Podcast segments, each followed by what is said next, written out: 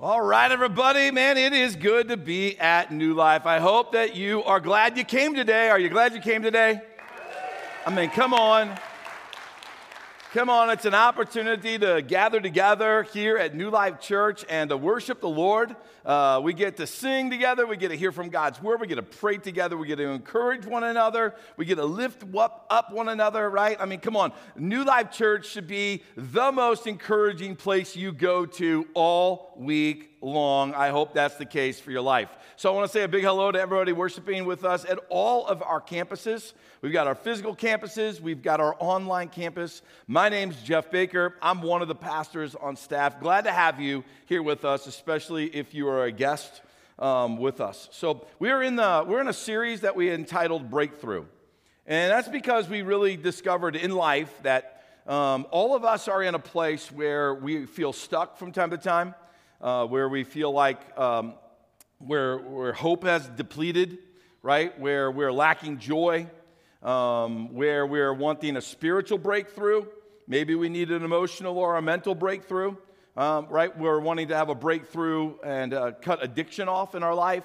Maybe we're wanting to see a breakthrough and we want to see our passion for Jesus increase. We want to see a breakthrough in our prayer life increase. I mean, I don't know what kind of breakthrough you're looking for, but everybody's looking for a breakthrough.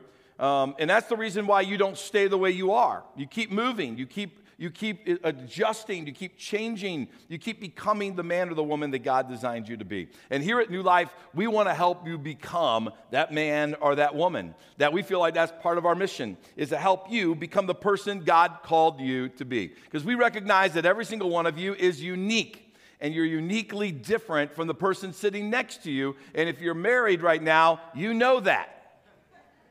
Right? Uniquely different, right? And that's what makes you better together. So we overlook the things that kind of frustrate us because we are better together and we want to help you be those people. So we're talking about breakthrough. Um, if you want to know more about the series, you can go back to mynewlifechurch.com and you can watch the, the previous weeks in this series. So I'm not going to give a review of those because there's like three of them.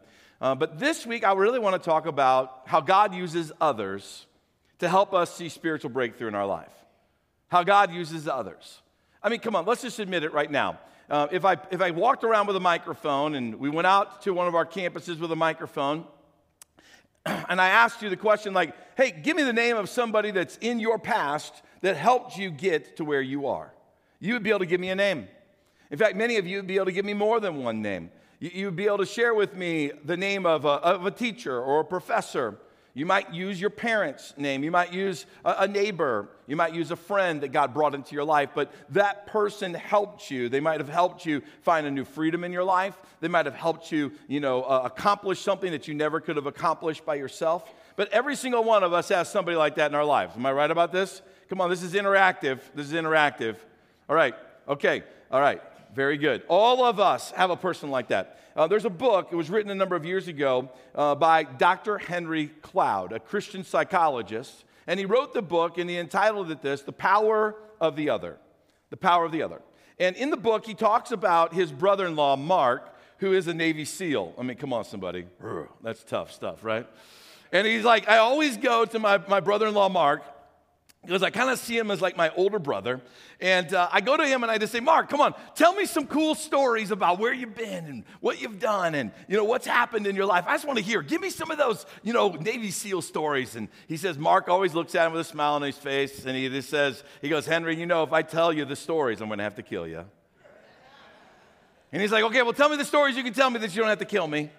And he says, Well, let me take you back to, you know, training, training to become a SEAL. And I don't know if you've watched the shows on TV about those, they've been around for quite a while. Uh, but, but it's intense. It's intense. And maybe, maybe you know, 900 or 1,000 or more enter, you know, the program at the beginning. And then the entire program is designed to try to like push you to your breaking point and have people ring the bell and go, I'm out. Like, and I can't do this. I'm just going to be in the Navy, right? I'm not going to be a Navy SEAL.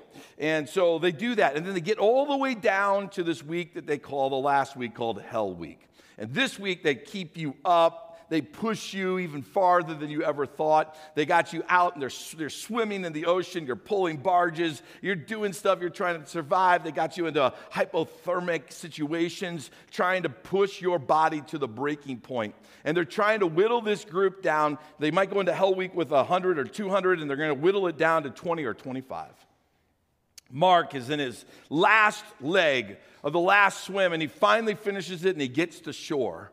And he looks out for his buddy because when you go through this training, you get assigned a buddy. And his buddy's name, they called him Bryce. It's not his real name, but that's what they called him in the book Bryce. And, and Bryce is out there, and Bryce is trying to finish this you know, endurance uh, leg of, of this entire training and get to the beach. And if you get to the beach, you finish and you're a Navy SEAL. And, and Bryce is about 100 yards offshore, and his body just stops. It's been pushed to the breaking point. The muscles don't want to move anymore. Have you ever been to the gym, right? And you've been curling or you've been bench pressing or you've been doing something with your legs and you get to that spot where those muscles are just not going to move that weight anymore? You know, like, have you ever been to that spot? Some of you are like, the gym, what's that? Um, yeah, but you get to this point where you're curling, and it's just like you can't go any farther. And, and, Bryce's body got that way, but it was in the ocean, and he knew that, man, if he doesn't get help, he's going to sink. And he starts to kind of look around, and he's thinking to himself, I only have 100 yards to go. I can see the finish line, but my body won't move. It won't move. And he looks up, and Bryce's eyes catch Mark's eyes on the beach. And Mark, when his eyes connect, he looks out at his friend Bryce and he goes, Go! Go, Bryce, go. And Bryce tells the story about how something happened. And it was as if this fresh energy, strength filled his body. And it's like he goes, The next thing I know is that my body's floating over the water, and I am at the beach, and I finished, and I'm a Navy SEAL. What is that? What, what, what is that? When you can't push yourself any farther, you can't go another moment and someone else yells, go, and you find a strength on the inside of you. It's like this invisible, immaterial something connects with a visible material world. What is that? And I would suggest to you it is the power of the other. It is the power of one person in another person's life that we can do this. Because let's just admit it that when, we, when we're stuck and we need a breakthrough, man, we're in a hopeless situation. We're like Bryce, and we're out there in the water and we don't know where to go. And we're praying to God and we're saying, God, rescue us. Rescue me right now, God. I'm stuck. I don't know where to go. I'm hopeless. I'm in my basement with depression. I don't know what the next step is. Like, I am angry. I, am going to lash out. I don't know what to do. God, rescue me. If you don't rescue me, God, I am dead. And we look for some supernatural move of God, which, God, by the way, God does things supernaturally, by the way. We're going to talk about that in an upcoming week of the series. But many times, God sends another human being into your life. And that human being shows up with a word of encouragement Go. They may have showed up in your life with this, an invite. Hey, and I don't know what's going on, but I was just thinking about you, and so I thought I would call you and invite you to come to my church with me on a Sunday morning. And anybody ever got that kind of a call? The, the invite call? Some, some of you, you had people, they just all of a sudden they showed up in your life just when you needed them and they just walked with you through the journey of life. Like we all have had people come along. Some of us have even experienced people coming along in our life with a prophetic word of, of God just spoken through them, going, Hey, I don't know what's going on with you, but I was reading in my Bible and this verse stood out to me and I'm going to give it to you. Or I don't know what's going on with you, but man, I just sense this and they speak it to you and it, it just anchors itself in your soul because it was something that was spoken by God, but it was through another, the power of the other. Let me show you what that looks like at work in Ephesians chapter 4, verse 16. It says that He, meaning Jesus, He makes the whole body fit together perfectly. Okay, now he's talking, he's talking about the body of Christ, but that could also be the body of New Life. It could be the body of our campus in Ogallala, as an example.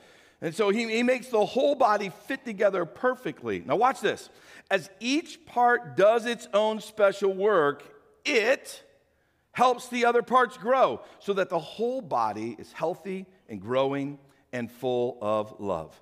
Did you find yourself in that scripture, by the way? Because in that scripture, you are the it. It doesn't sound very significant, but it's powerful. It, meaning you, insert your name, Jeff Baker, helps the other parts grow so that the whole body is healthy and growing and full of love. It, just insert your name right now. It. It. And I know the scripture's not up there anymore, but connect scripture, stay up there while we're talking about it for a second. Just put your name in there. It. It's you. Put your name in. Because God's going this look, I put you together perfectly so that you could help the rest of the body see a spiritual breakthrough and see the rest of the body be healthy. Did you realize that's how God designed you? That means this like it's like a puzzle. And if you put puzzles together, then you know that each piece is cut just in a certain way with a certain print on it so it fits in just one spot of the puzzle. If you try to fit that piece somewhere else, it doesn't work. It won't fit. It doesn't even look right. If you could make it fit, it doesn't have the right print on it. See, that's what Jesus did for you. Jesus made you unique. He shaped you just the way He wanted you to be so that you'd be a perfect fit in His body so that you could help others experience a spiritual breakthrough. That's how He designed you. That's who you are, guys. Is that good news or not? I think that's great news, by the way, that He designed you to help others grow.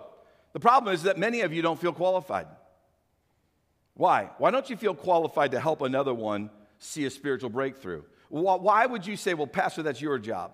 Because you see your failures, and you see your faults, and you see all of your issues. And because you can see your faults and your failures and your issues better, by the way, than anyone else can, you're like, who am I to help someone else see a spiritual breakthrough when I need multiple spiritual breakthroughs in my life? Well, can we just take a survey in the room really quick in all of our auditoriums? And if you're sitting at home alone, participate, all right? Here, here's the question with a raise of hands how many of you guys have issues? Okay, just hold your hand up. Okay, look around. Just look around for a moment, people. We all have issues, but God wants to use us. Okay, put your hands down. Now, where is the one person that doesn't have any issues at all? All right? No issues at all. Nothing, nothing's going wrong. You've got everything's perfect in your life. God would say you are the perfect human being to ever walk the earth, ever.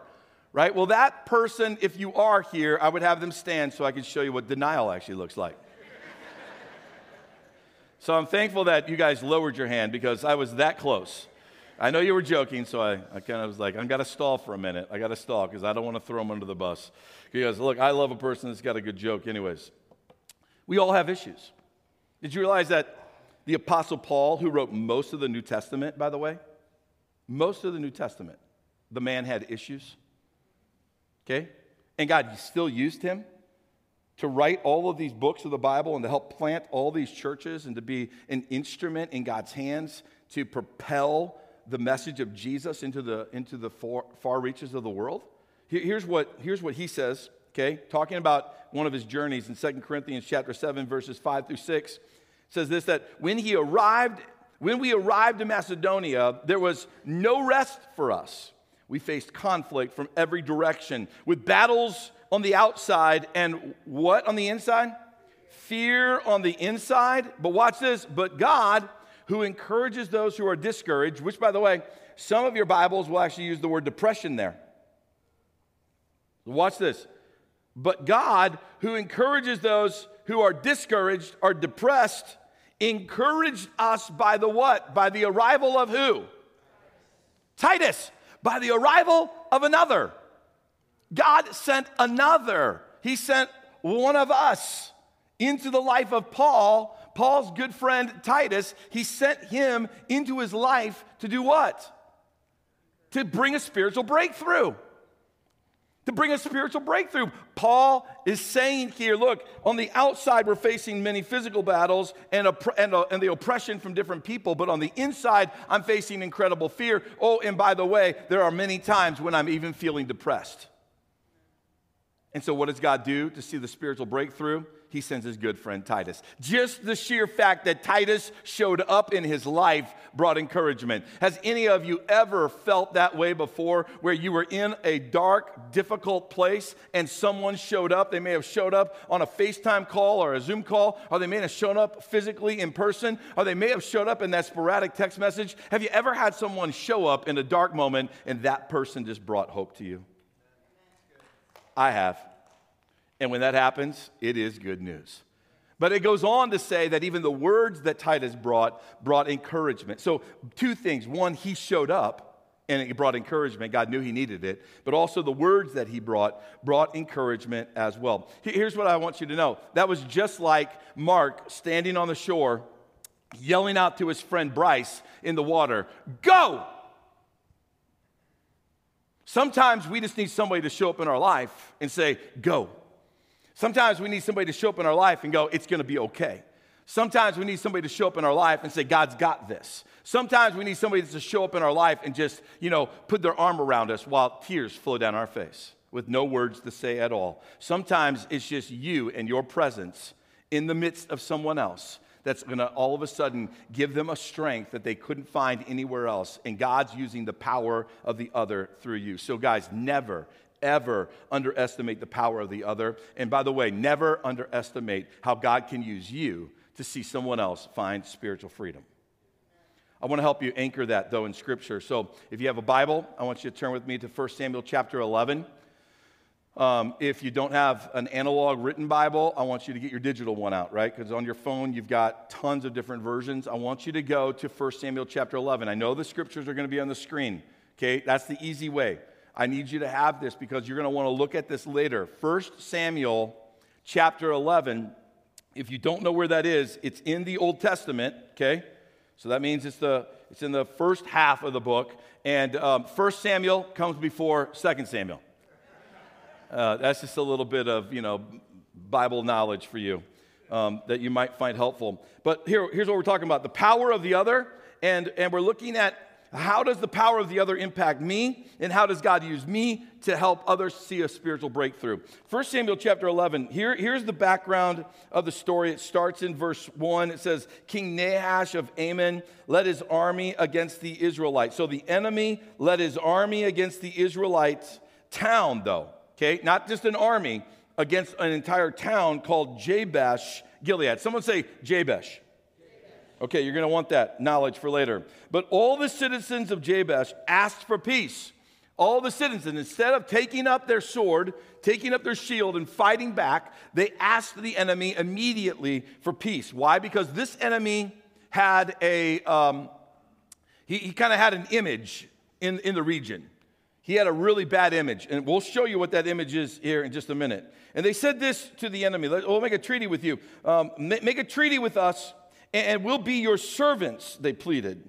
In verse 2, all right, Nahash, the enemy said, but only on one condition that I will gouge out the right eye of every one of you as a disgrace to all of Israel. Uh, first and foremost, I just want you to see how people get surrounded by the enemy. Sometimes that happens because they're not paying attention. That could have happened here. The people just weren't paying attention. The people were too comfortable. Sometimes when we're too comfortable, we get besieged by the enemy. Sometimes when we're too lazy, the, the enemy kind of has the ability to kind of, you know, surround us and hold us captive right where we are, and we start to feel stuck. But other times, guys, I just want you to know, it doesn't always happen that way. You don't always get into this place where you need a spiritual breakthrough because of your laziness. Sometimes the enemy just has a plan to come against you. And you need to know that. You need to know sometimes the enemy just has a plan to come against you, and the erosion of his attack over time on your soul sometimes gets you to a place where you're in need of spiritual breakthrough. It happens for all of us.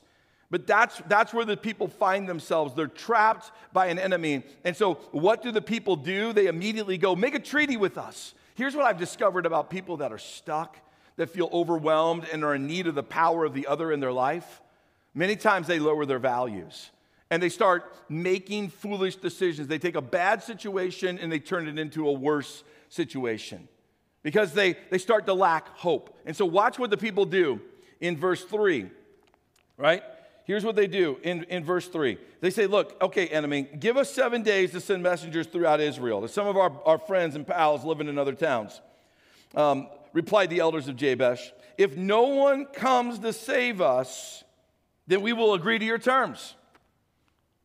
Meaning, like, yeah, it's cool, it's fine. Um, let us go send for some help. Give us a week to do that. If no one comes, we'll surrender to you. Which means what? That we'll let you gouge out our right eye. Gouge it out as a disgrace to all of Israel. Now, that's disgusting and that's got a deeper meaning to it, but we won't get into that right now. But that's what happens when people are stuck. When, when people are stuck, they start making these like they start coming up with these ideas where they're like, I just want to get out of where I am. And instead of searching for God's best, they settle for something less than God's best. Have you ever been stuck in your life? Have you ever felt like, you know, this is a difficult place that I'm in? I don't know how I'm going to get out of this. And so you kind of compromise your way out of it? And does it really truly get better? No, it might only get better for a short time, but then the pain's right back again. Because whenever we compromise our way out of something, we're really just walking ourselves from one problem into another problem. And the first problem never goes away. So now we adopted a second problem. And things just keep getting worse and worse and worse. But that's what happens when people are stuck and they don't have the right people around them. And so, look, here's what happens their messengers go out and they show up to one town. We get the account of their messengers showing up to one town. And what happened in this one town is probably what happened to all of the towns that their messengers went to. Verse 4 When the messengers came to Gibeah of Saul and told the people about their plight, everyone did what? They broke into tears. There was hopelessness. This is what happens when we don't have the power of the other in our life. We're hopeless. Hope depletes we end up with a lack of hope in our lives. And these messengers kind of give us a snapshot into the hearts of the people that, are, that have got an enemy surrounded them and they feel stuck and they're in need of the power of the other in their life. And, and that's where we go often. A hope, hope depletes, guys, the longer you feel spiritually stuck until you get to a point where you're just like, this is as good as it's going to get. It can't get any better. And then you settle and you go, I'm just going to live with this addiction. I'm just going to live with this, this problem. I'm just going to live with this unforgiveness. I'm just going to live with this anger. I'm just going to live this way. And that's what the enemy loves. The enemy loves for us to be a people of no hope, but we need the power of the other to see spiritual breakthrough in our lives. And that's what you see happen in those next verses. Look with me what happens in verse 5 through 7. It says, Then Saul, Saul had been plowing a field with his oxen. And when he returned to town and he asked, Hey, what is the matter? Why is everyone crying? So they told him about the, the message uh, from Jabesh.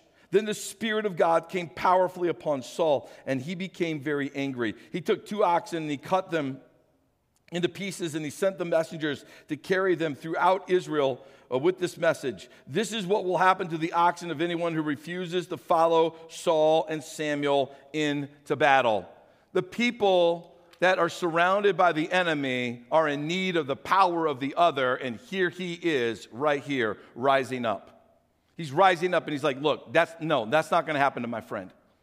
I'm not going to let my friend live in depression by themselves. I'm not going to let my friend live isolated by themselves. I'm not going to let my friend live a life surrounded by the enemy where the enemy's choking out all of the essence of life from them. I see it, I, I hear about it. I'm not going to sit here idly and just let that happen. And guys, why is the church on planet Earth? The churches on planet Earth because there are people that are just like those of Jabesh, and they're surrounded by the enemy. And what is the message of Jesus? I'm going to come and rescue you. What is the message then of, the, of those that sit here today listening to this message? that are full of the life giving hope of Jesus Christ. What is our message? Our message should be that of Saul. Like, hey, look, no, we're not going to let that happen. We are going to fight for the souls of those that are in our city. We're going to fight for the souls of those that are in our town. We're going to fight for the souls of those who are in our family. We are definitely going to fight for the souls of those who are in our church. That's the attitude.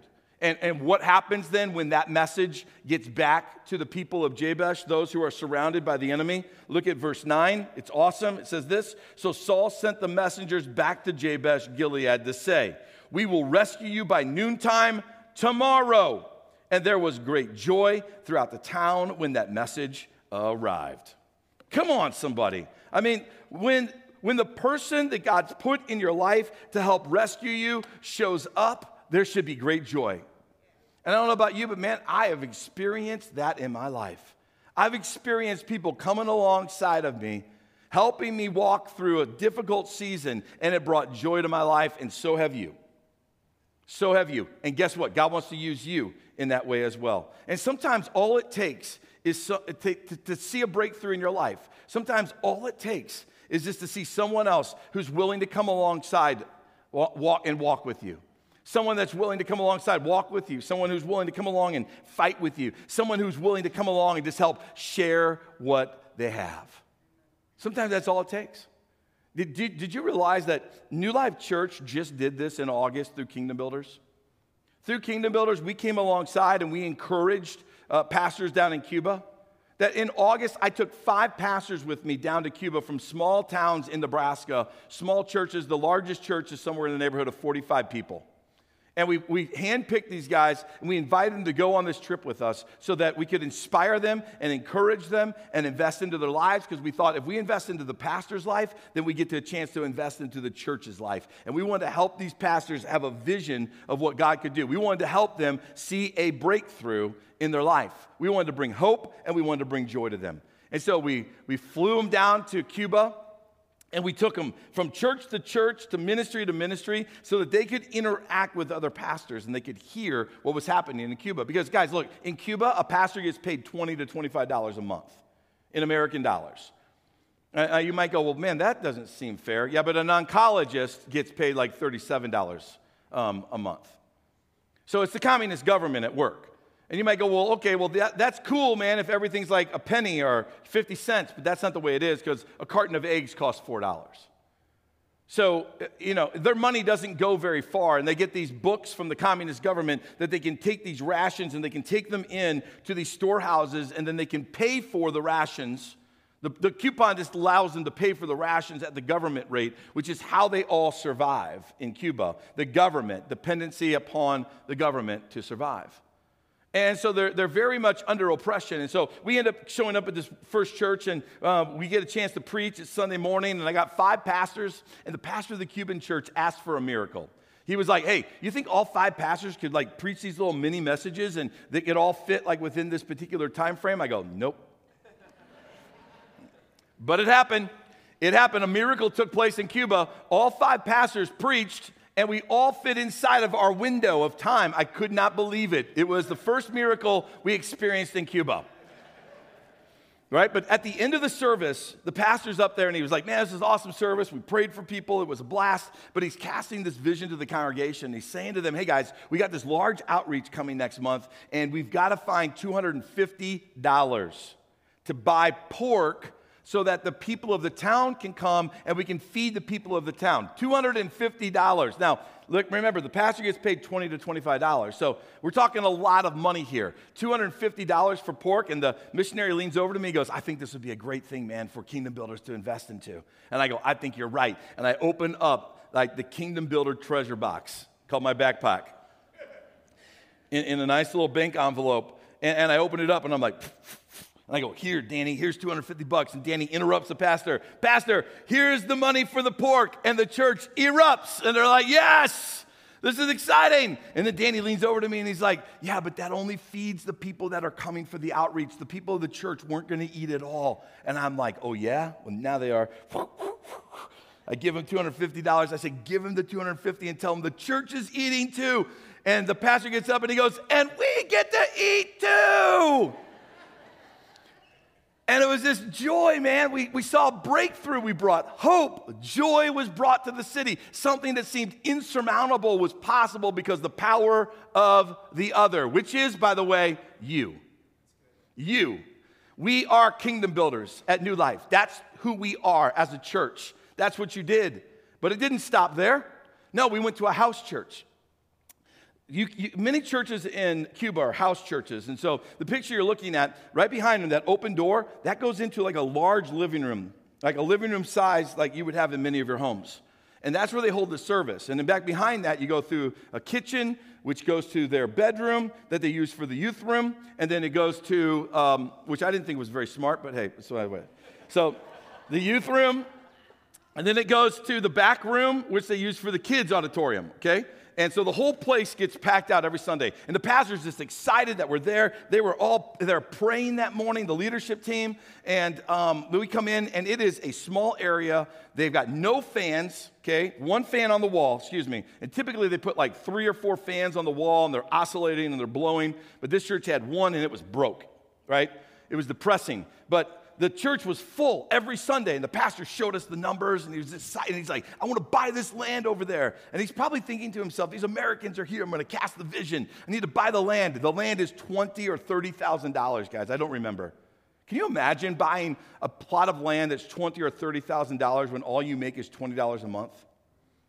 But he's got the vision for that. And so I turn it around on him, and I go, Have you ever thought, crazy thought, have you ever thought about having multiple services in this place right here? And he's kind of like, Well, I've thought about it. I said, You should do it. You do it tomorrow. Start running multiple services. And so we start talking about it, and you can kind of see the light comes on, and he's like, Man, that's a great idea. I go, Yeah, before you ever buy the land, like, do that. Do that. And so then I said, Look, if you'll, if you guys will start planning a second service, I want to do something for you. There's no fans in here, and it is smoking hot in this room. Is this the way it is on Sunday? And the, one of the ladies goes, Nope, it's worse. and I was like, Okay, well, how much do fans cost? I'm thinking like $25 a piece. They're like $80 a piece.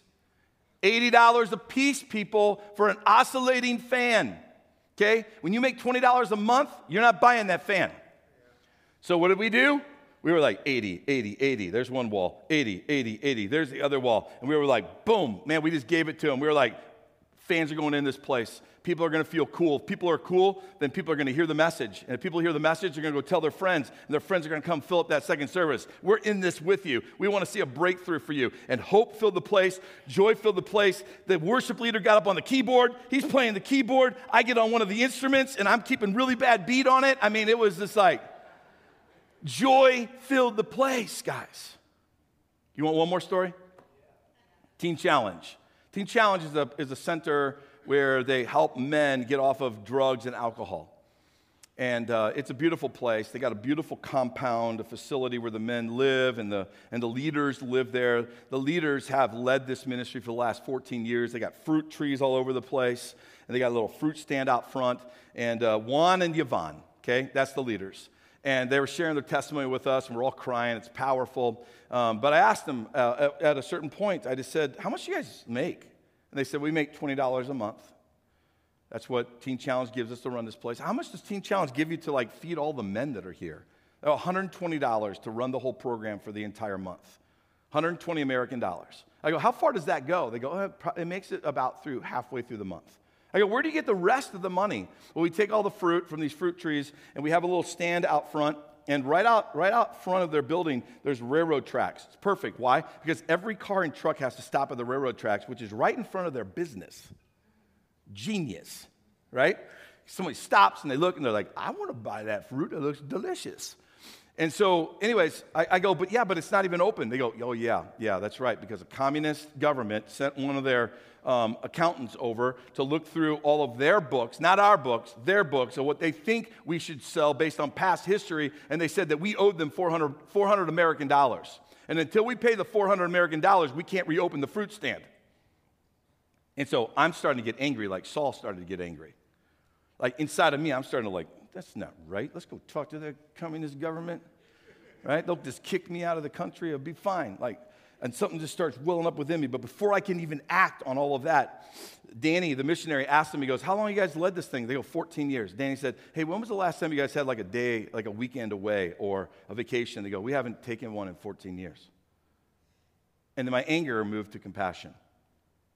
And I reached down into our kingdom builder dollars and, and I pulled out 2,000 American dollars. And I took a thousand of those and I slapped them on the table in front of them and I go, I don't agree with that communist government, but you're paying your debt off today and you're reopening that store and we're going to start selling fruit again and we're going to start taking care of what we need to take care of here. And they were just like tears coming down their face. I go, the other $600, do whatever you need to in this place. You guys are leading it well and we want to invest into it. So, you know, go get whatever you need to. Have a special party. Do whatever you want to do for the residents that are here. Like, just keep leading well. They're bawling, they're crying, and I take another thousand dollars and I slap it down on the table because, guys, you got to realize tourists actually go to Cuba from other countries. So, hotels and certain restaurants in tourist areas get quite expensive. Okay? And so I slapped another thousand dollars of our Kingdom Builder money down on the table. And I said, and by the way, I want you guys to get away for a week or so. I want you to have a vacation. And we from New Life and our Kingdom Builders, we want to invest into you, uh, Pastor, so that you can keep investing into others. We don't want you to burn out. We want to encourage you today. We're people of hope and we're bringing joy to the city today. And tears flew down their face and we hugged them. And Danny, our missionary, he's very emotional and he just starts crying. And he's like, Pastor, you changed their life. Guys, that's the power of the other. That's what we did together. We did that together.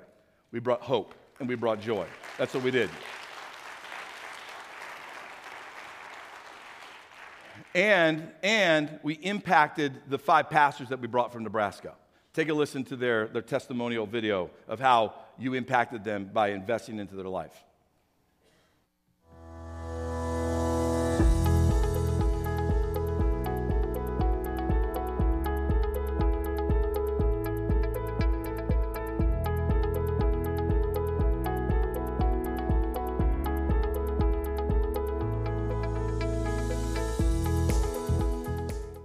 Thank you, Kingdom Builders, for my experience on the Cuba Go trip. It has definitely expanded my view of what it takes to build the kingdom around the world.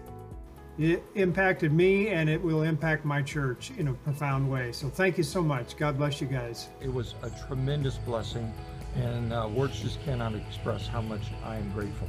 So thank you, thank you, thank you so much, and God bless all of you guys. It has been such a blessing. It's also just caused a reignited, reignited passion for missions inside of my heart to bring back here to Ewing. Thank you. You know, we talk about faith, but faith is like a muscle that we use. And seeing uh, the pastors in Cuba, uh, in many ways, just completely live by faith, challenged me to exercise that muscle in my own life. So I want to thank you again to everyone who made this trip possible.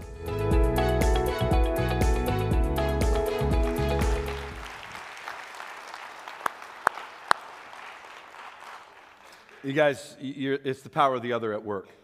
And you brought hope and joy. You increased faith, right? How many of you guys have flown on a commercial flight lately? Flown on a commercial flight lately? Well, what's the very first thing you did when you landed? Thank the Lord, drop to your knees. Is that what you did? Celebrated. Back in Nebraska, or whatever it was. No. The very first thing you did was you turned your cell phone on. That's the very first thing you did. And, and what happened with your cell phone when you turned it on? It started doing something. It set up in the upper corner, started saying this, like searching, searching, searching, searching. Right? And what was it searching for? A network. And when it found the network, it connected. And then all of a sudden, you could start getting calls and, and sending calls, and you weren't isolated anymore. Now, now you were reconnected again. This is what needs to happen for all of us. First, we have to be connected to the kingdom of God. And, and then, secondly, we have to be connected to one another. And that's the way God designed us. God designed us to be those people. So, what I want you to do is, I, I, just want you to know today that if you're in need, if you're in need of a breakthrough, your breakthrough could come this morning, okay? But it might, it might come differently than you thought. It might come through the prayer of another. It might come through the encouraging word of another. It might come from a friendship that starts being built right here, right now. Because this is the principle that we know to be true in 2 Corinthians chapter 1, verse 4 says this that he, being God, he comforts us in our troubles so that we can comfort others, so we can help others see a spiritual breakthrough. When they are troubled, we will be able to give them the same comfort God has given us. So today, if you feel like you're one of the people caught in Jabesh and the enemy surrounded you, and, and, you're, and you're feeling like hope is draining from your life, and you're feeling faith being drained from your life, and joy being drained from your life, and, and you're, being, you're trying to settle for something less than what God wants for you, I want you to know at all of our campuses, the altars are for the hungry, and I want you to come to the altars during our worship time, and I want you to stand or kneel and pray and seek the Lord. And if you do come to the altar, somebody else, the power of the other is going to come alongside you and they're going to put hands on you on your back and they're going to pray for you or they're going to get in front of you and they're going to grab your hands and they're going to pray for you and we're going to believe God for a breakthrough today. God, who is the one who brings the breakthrough, will bring the breakthrough, maybe even today, through the power of the other. Why don't you stand with me and let's pray? So, Father, today, today we're thankful. We're thankful, God. So thankful that you put us here on this earth and you fill us with the authority of Christ and the power of your Holy Spirit. And that through our lives, Lord, as we pray for one another, as we be, be, become friends with one another, that there's something about our presence in one another's lives that brings a breakthrough. And Lord, there's also something about our words shared with one another that brings a breakthrough. And God, we're thankful for that. And so, Lord, we ask that in Jesus' name, you would move mightily and you would move in power and you would move in authority here at New Life Church today, and you would bring breakthrough and freedom to the lives of people as we seek you and as we sing and as we praise you. And for those that are bold enough to come, Lord, they will find a, a group of people from New Life one or two people that will gather with them and pray with them. And through the power of the other's prayer, Lord, would you bring spiritual breakthrough in this house? In Jesus' name. And everybody said, Amen. Amen.